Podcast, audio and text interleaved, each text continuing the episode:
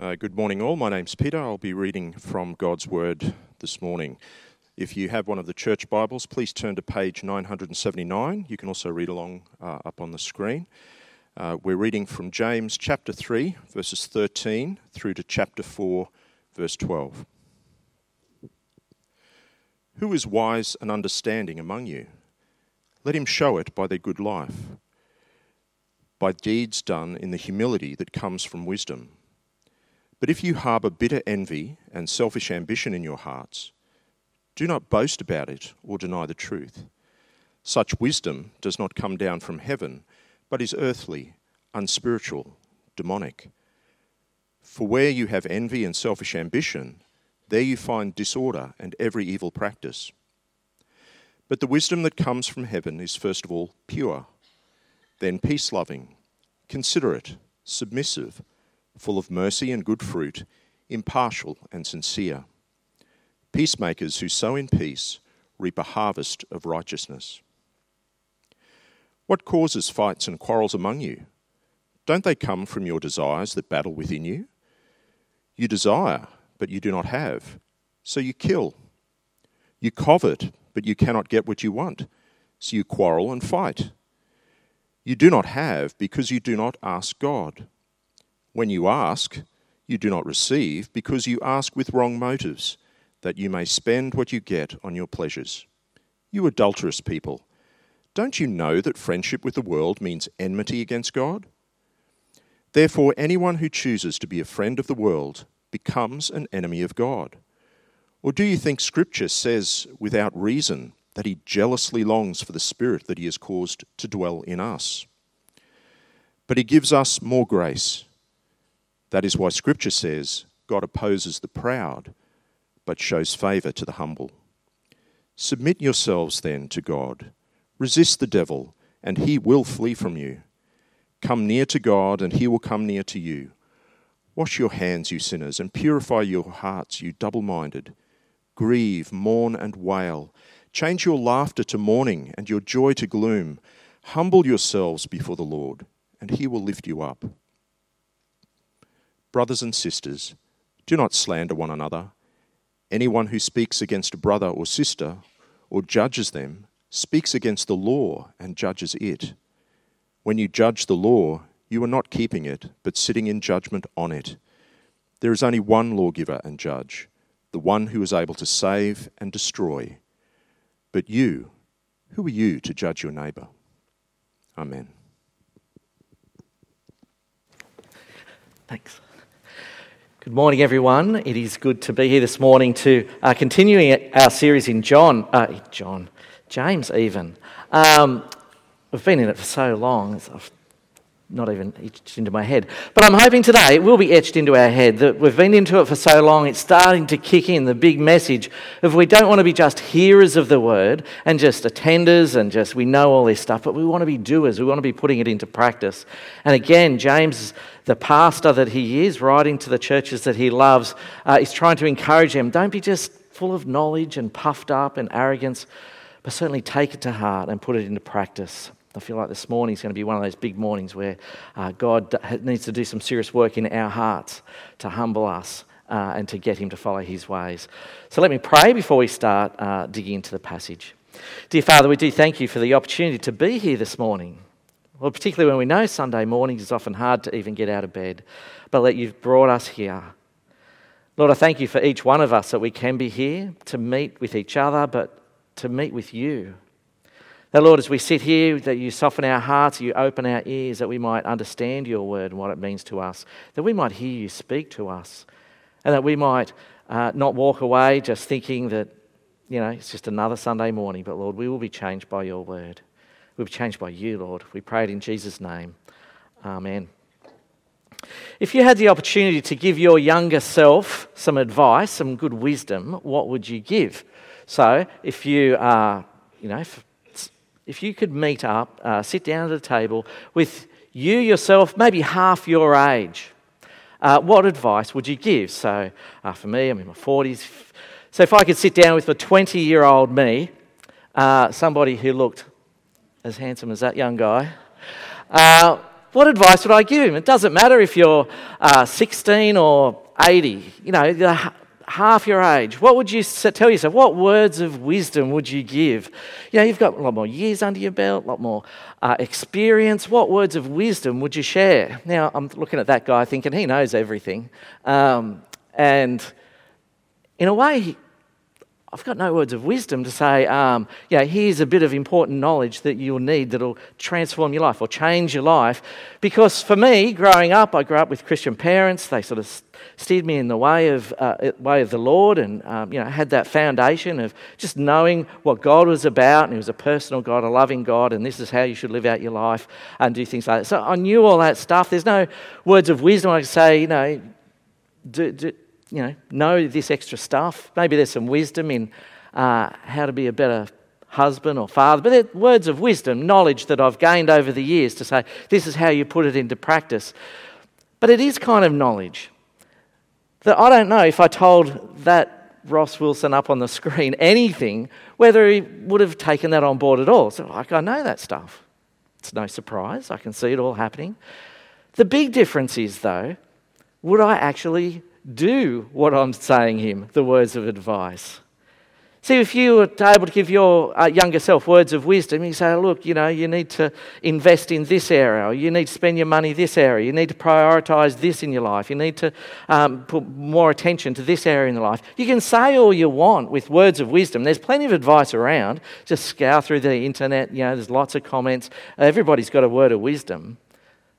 But there's words of knowledge. Wisdom is really when you put into practice.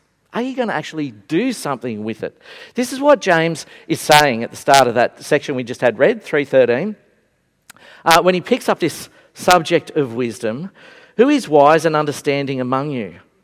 Let them show it by their good life, by deeds done in the humility that comes from wisdom. It's like he's saying, you can be the smartest guy around. It doesn't mean you're wise, because you might not even put it into practice. Wisdom is knowing stuff, how the world works, how we should make good choices, but it's also putting into practice. It's what you do with it. You can tell by their life, he says. I can see by the life how wise you are, is what he's, he's saying. See, I'm sure we all know stuff here today, but it's a different question we're asking. Are you wise enough to put it into practice? Are you doing the right things with that information? Are you putting it into action?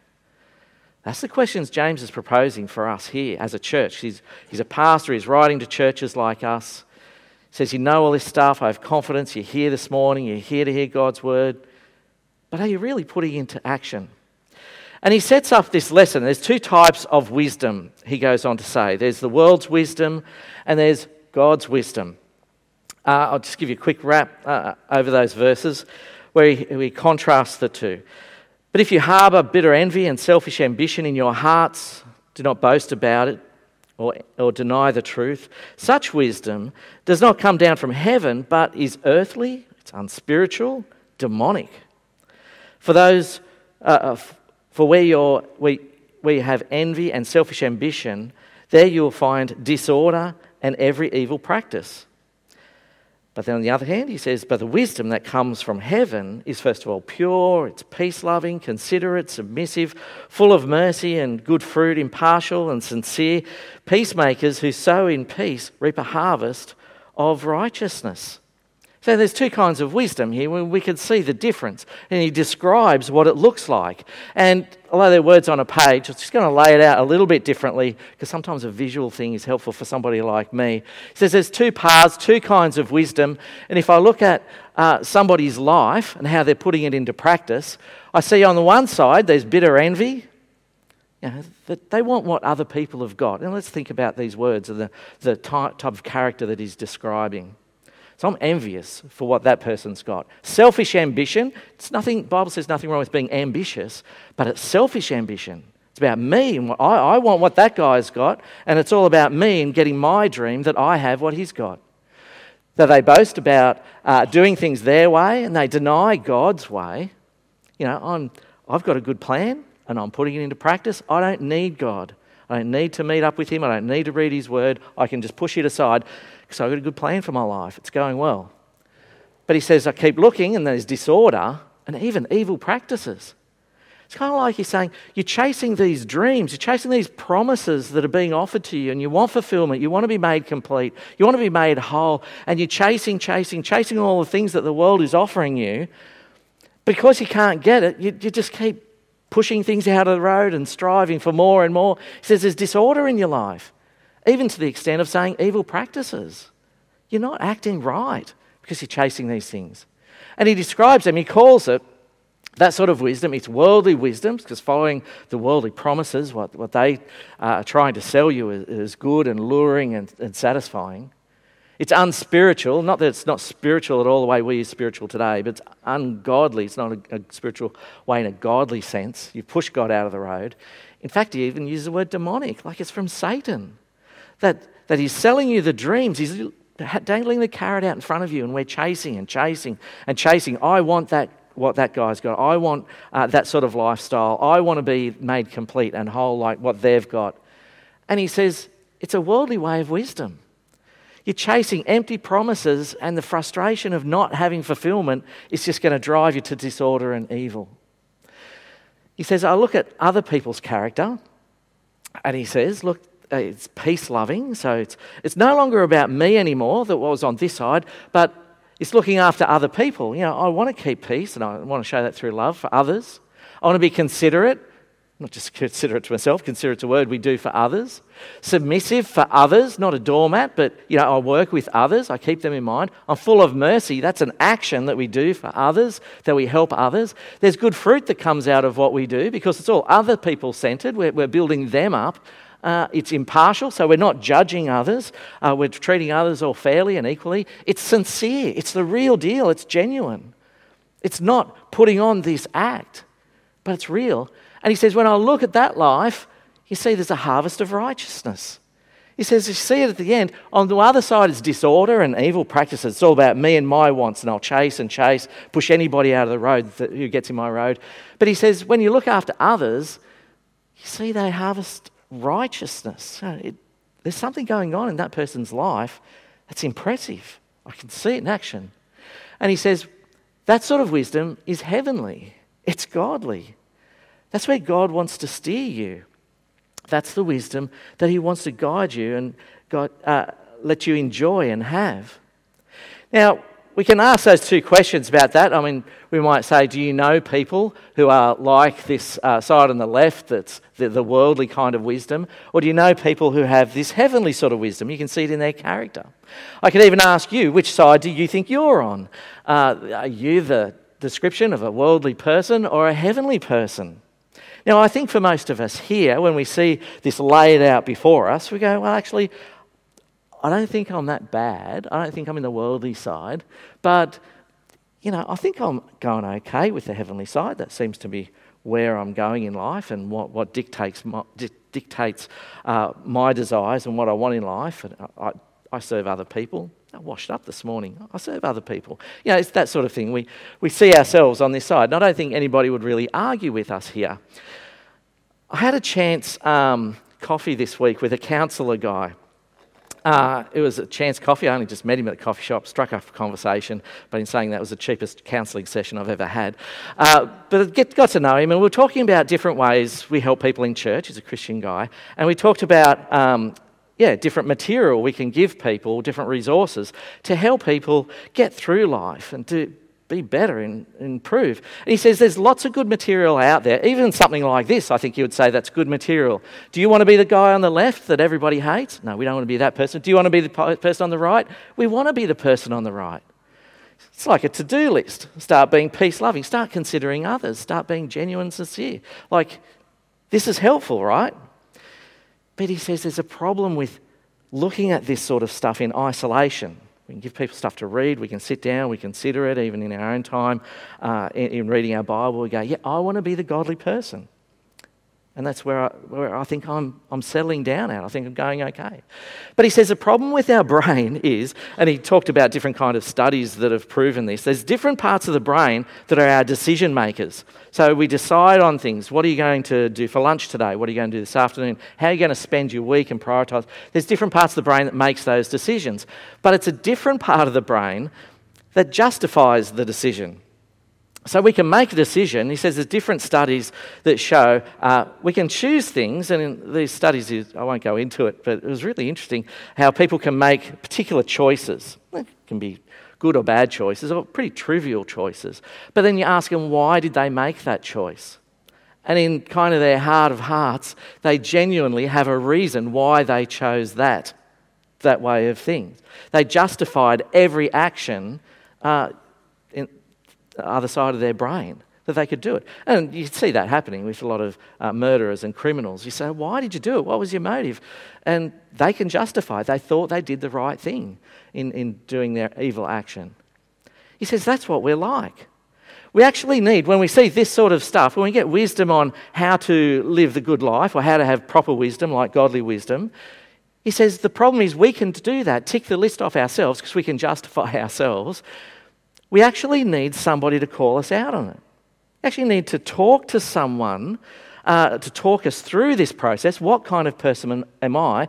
And I want your input in that. His technical term for that, he says we need somebody to call our BS. He says, I'm not sure whether he'd say that in church, but he says that's what we need. We need somebody to call us out at when we do this BS, that we, we're kidding ourselves. We can justify ourselves, but but really, somebody's looking into our lives and going, You've not, you haven't got this right. You've actually got this wrong. I'm not the person that's going to call BS in your life today. There's somebody bigger and greater. James has got words that's pretty scary, really. A real insight into, into what we're like. He gets into chapter 4. Just see the emphasis that he's uh, saying here. What causes fights and quarrels among you? Got his finger pointed squarely at each of us. Don't they come from your desires that battle within you? You want something, but you don't get it. You kill and covet, but you cannot have what you want. You quarrel and fight. It's you. Look at what you're doing. He says, You don't get what you want. You desire things. You chase things, the empty dreams. I want what he's got. I want what they've got. Uh, I want to be satisfied just like them. And we get sold the dream that it's possible, it's achievable, whether it's through relationships, whether it's through money, whether it's through uh, honor or satisfaction that way, status. So I want those things. And he says, it's, I can see it in your life. It's causing quarrels and fights among you. I'm better than you. I'm greater than you. I deserve more honor than you. He says, they don't come from, uh, do they come, they don't come from, sorry, don't they come from your desires that battle within you? I desire this stuff because I deserve better. I want it. I need it. You want something but don't get it. It's that idea of empty dreams. The world tells us we can be fulfilled and satisfied through a good sex life, through a good marriage, through a good job, through a good career, holidays around the world. That'll satisfy you. We go, if only I had that. How many times in an argument, because this is where it kind of boils out what our real desires are, how many times does it come out in an argument where you might say, or at least think, I wish you were more like so and so? Or why aren't you more like that person? Because they would be better for me. That fits me and my agenda. They fulfill me. He says it doesn't work like that. It's empty dreams. We're all human, we're all sinners, we're going to let each other down. He says they're empty dreams. You chase. You want something, you don't get it, you kill and you covet, you know, sometimes literally, but maybe not. You, you destroy anybody that gets in your road, but you cannot have what you want. He says because you're chasing the wrong things. You quarrel and you fight. You know what it's describing? It's describing back here. The guy with bitter envy, selfish ambition, boasts about having his way, not God's way, ends up with disorder and evil practices. You know what James is saying? He says, You might think you're more like the heavenly guy, but I'm looking at your life. What I'm seeing is whether you're arguing with your wife or your kids, your boss, even arguing with the guy on the street that's driving in the fast lane going too slow. You know, the guy in traffic. Get out of my road. I'm more important. I'm in a hurry. I need more respect. Don't cut me off. He says, when I look at your life, that's the sort of wisdom I'm seeing. And that's scary. That's the reality check. That's James speaking through the power of God 2,000 years ago saying, I'm calling BS on your life. I'm saying, is your heart really got the right desires? Are you chasing godly desires but I'm looking at your life, it's like you're chasing your own desires, what the world is luring you to. That's what I'm seeing. You do not have, he says, he goes on. Because we, we take it a step forward, further, because we're good Christian people, we're in church here. Uh, we go, well, God gives us what we want. He's a great God. He owns everything. If I pray, He will answer my prayers and bless me. But then He goes on, still with this you. You do not have because you do not ask.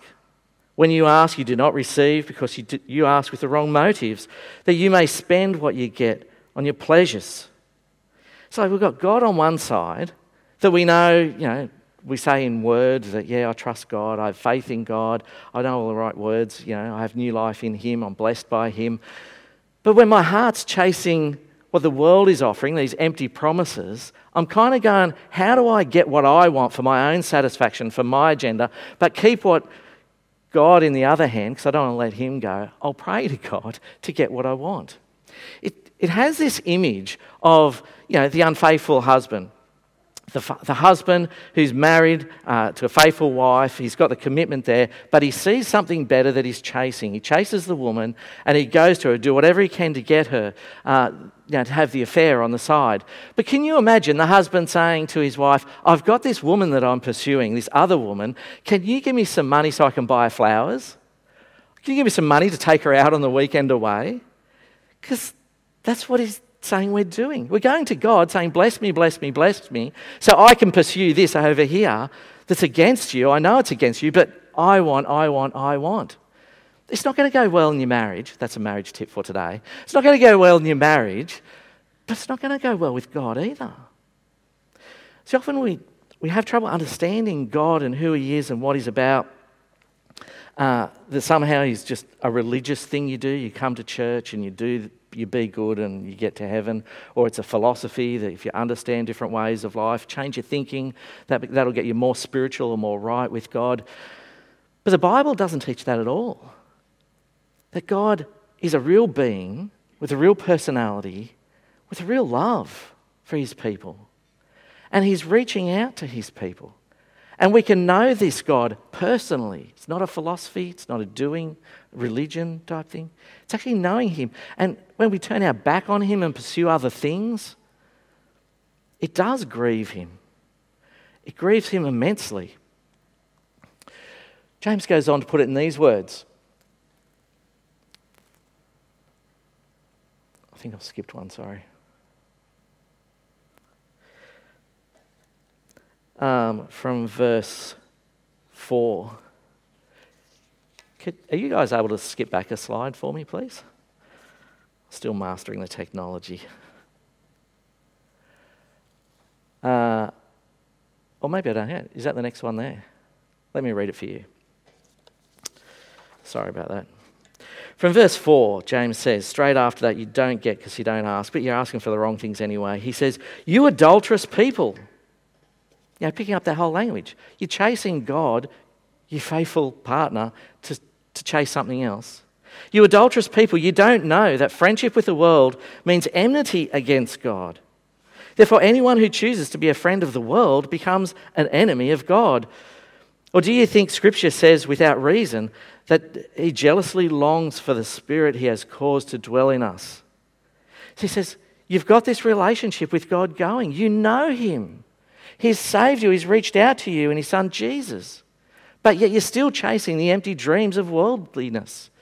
Well, Satan's luring you away from Him and to do whatever he can, not through hard times, but luring for, you can have a better time over at my place. And we chase it, chasing His empty promises.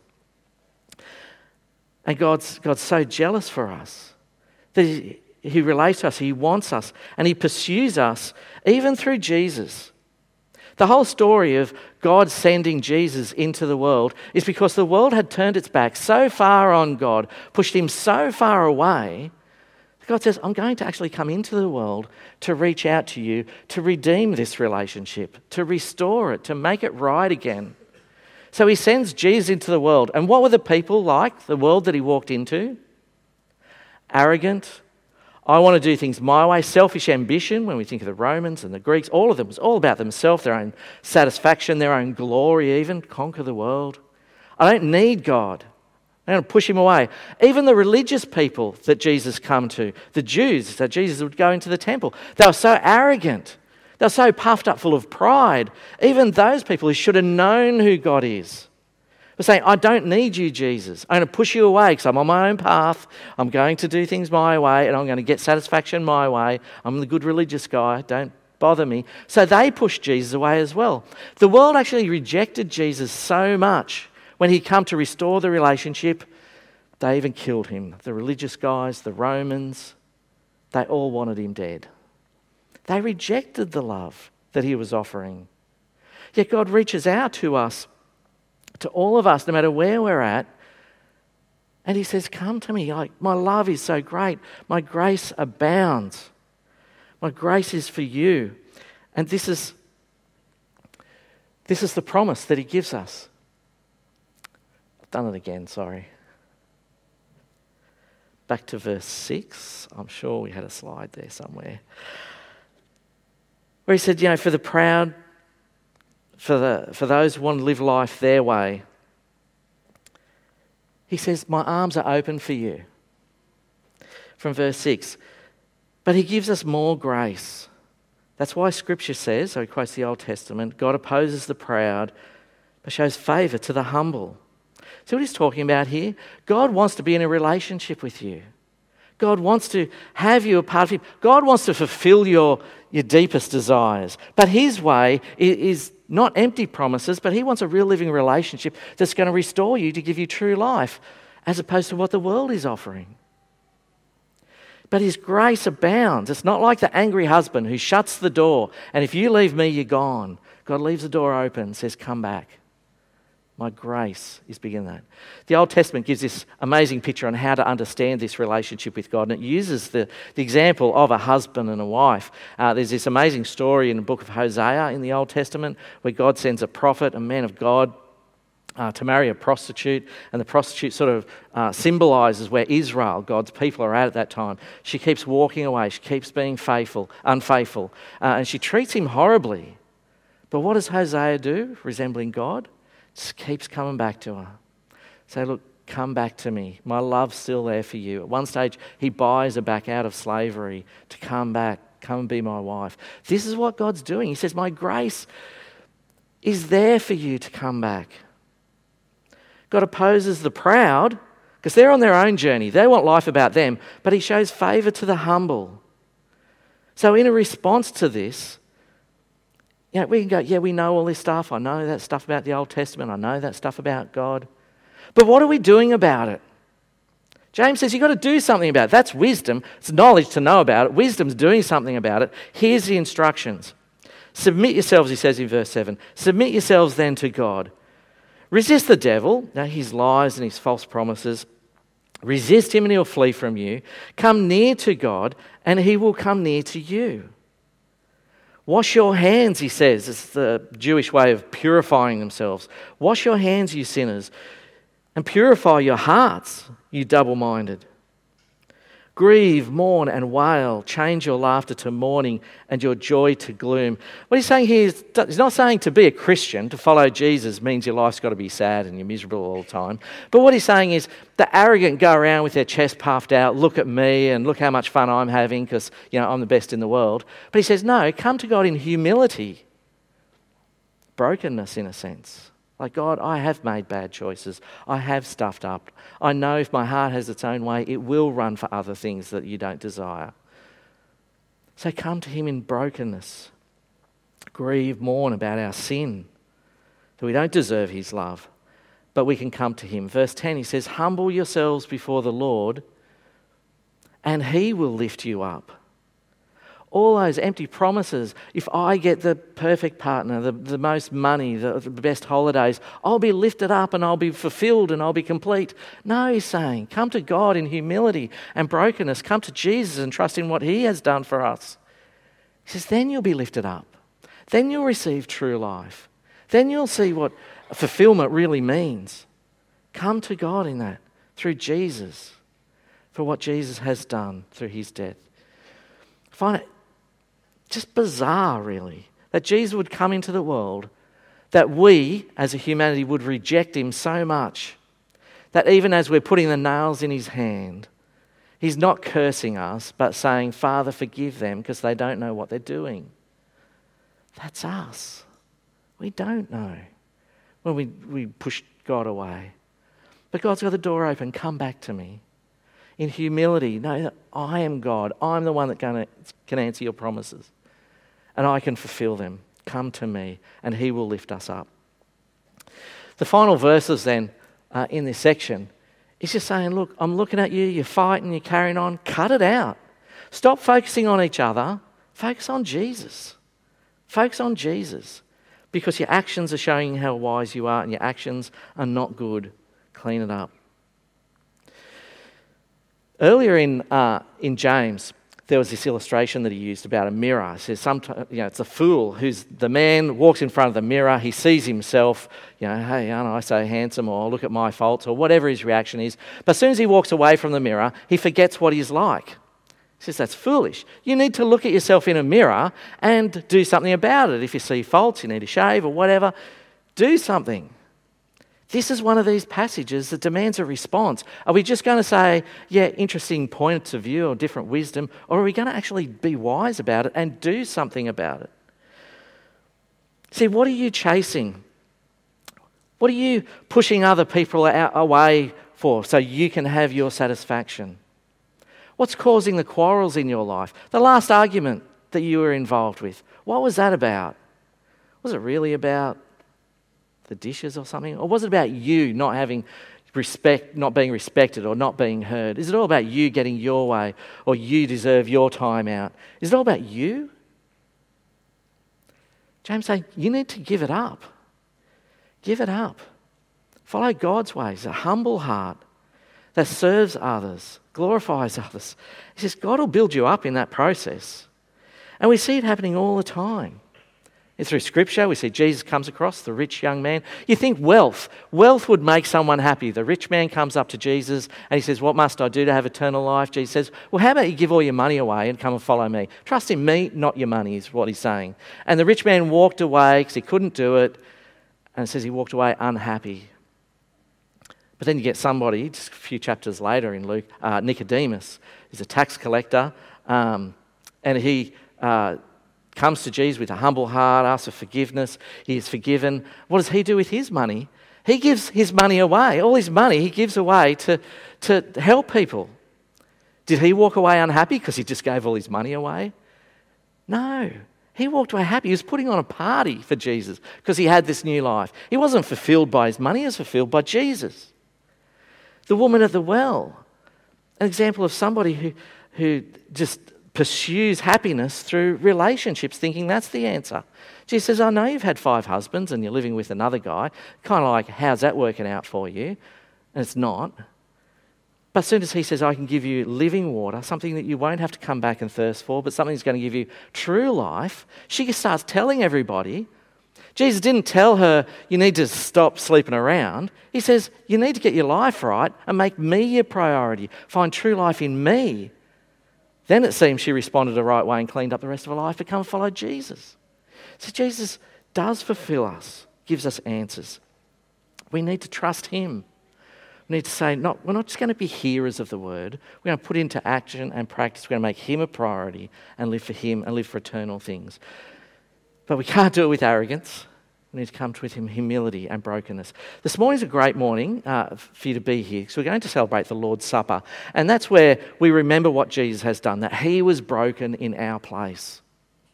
That he was broken so we can come to him. That we can see true wisdom and find true life. And we've got to remember, James only said in uh, James chapter 1 f- from verse 15 from verse 5 even. I've even got it there. If any of you lacks wisdom, you should, not, uh, you should ask God, who gives generously to all without finding fault, and it will be given to you.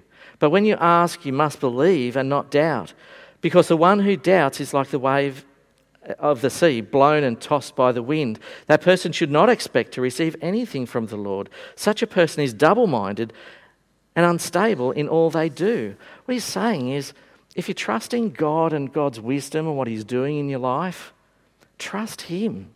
He's the Lord of the universe. But if you're double minded, saying, Look, I want what God's offering because His blessings sound pretty good, but I'm also pursuing this because that's what I'm really interested, you're double minded And you're playing games with God and ultimately playing games with yourself. Saying, Trust me, I can give you wisdom. Pray for it, seek it. That's what we're doing we remember the Lord's Supper as well. We're not just hearing it, go, oh, yeah, that's another you know, good reminder. But I want you to actually get up off your seat, grab the juice and the bread. I'm going to do something about it today. That I'm not going to play games with God anymore by pursuing my other desires, but I'm going to pursue God as my desire. He's all I long for, He's all I want. But when we come to Him, we come to Him with that humble heart. In Isaiah, it points us to this moment in time where God's just revealing himself, not as that philosophical God, but as a real God, the personal God. Isaiah 66, verse 1, he says, This is what the Lord says Heaven is my throne, and the earth is my footstool. Where is the house you will build for me? Where is my resting place? He's having a go at them and saying, Look, what can you do for me? You can't do anything because I own everything. I created everything. I sustain everything. I've got it all. He says in verse 2 Has not my hand made all these things, and so they come into being, declares the Lord. But then he says, This is the one thing I esteem he who is humble and contrite in spirit and trembles at my word. So here's the opportunity this morning to show are you coming before God in some sort of arrogance, some sort of way of entitlement? I deserve respect. I deserve heaven. I'm a good person. It's the wrong way. But if you come to Him in humility, going, God, you actually know my heart better than I do. And now that I've seen that this morning, I don't want to walk away from that mirror and not do anything about it. I want to do something about it. I want to do something about this morning. And God says, the one he esteems is humble and contrite in spirit and trembles at his word. Is that us today? That we want to hold him up as Lord, want to hear his word as the word of God, and we want to respond wisely. The opportunity today uh, with the Lord's Supper, it's not magical, it's not mystical, that it does anything super spiritual, spiritual, but it's an active way of saying, Jesus is my Lord, and I'm going to trust what he has done on the cross. And Jesus said, This is how you do it when, uh, after he um, descended, uh, ascended back into heaven, he wanted us to remember him using these elements. But he, before he left, he described to the disciples how he should do it. And he says, When you get the bread, it's not just a feast, but when you get the bread, and he broke it in front of them, he says, Remember, this is my body which is given for you. Jesus was broken for us as we eat the bread, we realize it's a way of praising Him. Thank you, Jesus, that you would give your body for mine so I won't have to be punished, but I'll have true life. Says, This is the cup of the new covenant shed in my blood. It's not literal blood. Jesus doesn't want us to drink literal blood. It's juice, but it's red. It, it reminds us Jesus shed his blood for us. So we don't have to die pursuing those empty promises, those empty dreams. We don't have to kill all the relationships around us, but we cling to Jesus and He gives us life, life to the full. And remember what He's done for us to do that. So we're going to do that in just a moment. How we're going to do it is uh, it's up here at the front. I think it's a good practice for us to, to actually get up off our seats. Say, yes, I'm going to do this this morning. I want to show that I'm trusting Jesus by participating. Grab a juice, grab a bit of bread, go and grab a seat, and then we just hang on to it because uh, then when everybody's being served, we'll eat and drink together. Uh, if somebody's around you that's um, unable to, to walk out the front for different reasons, offer to get them some. That would be a good thing to do. But this is for somebody who says, Look, I want to hold you up as Lord of my life. If you're here today and you go, Hey, I'm just here checking out Jesus, that's okay. We'll welcome you and thank you for coming. But it's when you're ready to say, Jesus is Lord of my life, that's when you come. That's when you grab the bread and juice. That's when you hold up say, Thank you, Jesus, for what you've done for me. So feel free. If you're not at that stage yet, just watch on, see what we're doing here. As I said, it's not, nothing mystical about it. We're just remembering our great Lord Jesus. But before we do that, uh, let's pray, and then I'll invite you to come forward. Dear Father, thank you for just your amazing love. That even when we reject you, we push you to the side, we chase our own dreams. And even in that process, Lord, we recognize we often hurt lots of people around us, whether it's uh, our wives and family or whether it's um, those closest to us. we tend to take our frustrations out on them that we're not getting our, our needs met. But Lord, thank you for your grace and your hand of mercy that reaches out to us. We thank you that you invite us home. You invite us back to you into your house. Thank you that your love is so great for us that you sent your son Jesus to die in our place, that we might find forgiveness. But Lord, don't let these be words, don't let these be head knowledge. But Lord, let us put that into wisdom and action today, that we might do something about it. Today might be a, a turning point for us, that we're going to take following you seriously. We're going to make you a priority. We're going to worship you the way we should, but factoring our life all around you. So, Lord, this is just a starting point, the Lord's Supper. Lord, let us live it out each and every day. We pray in Jesus' name. Amen.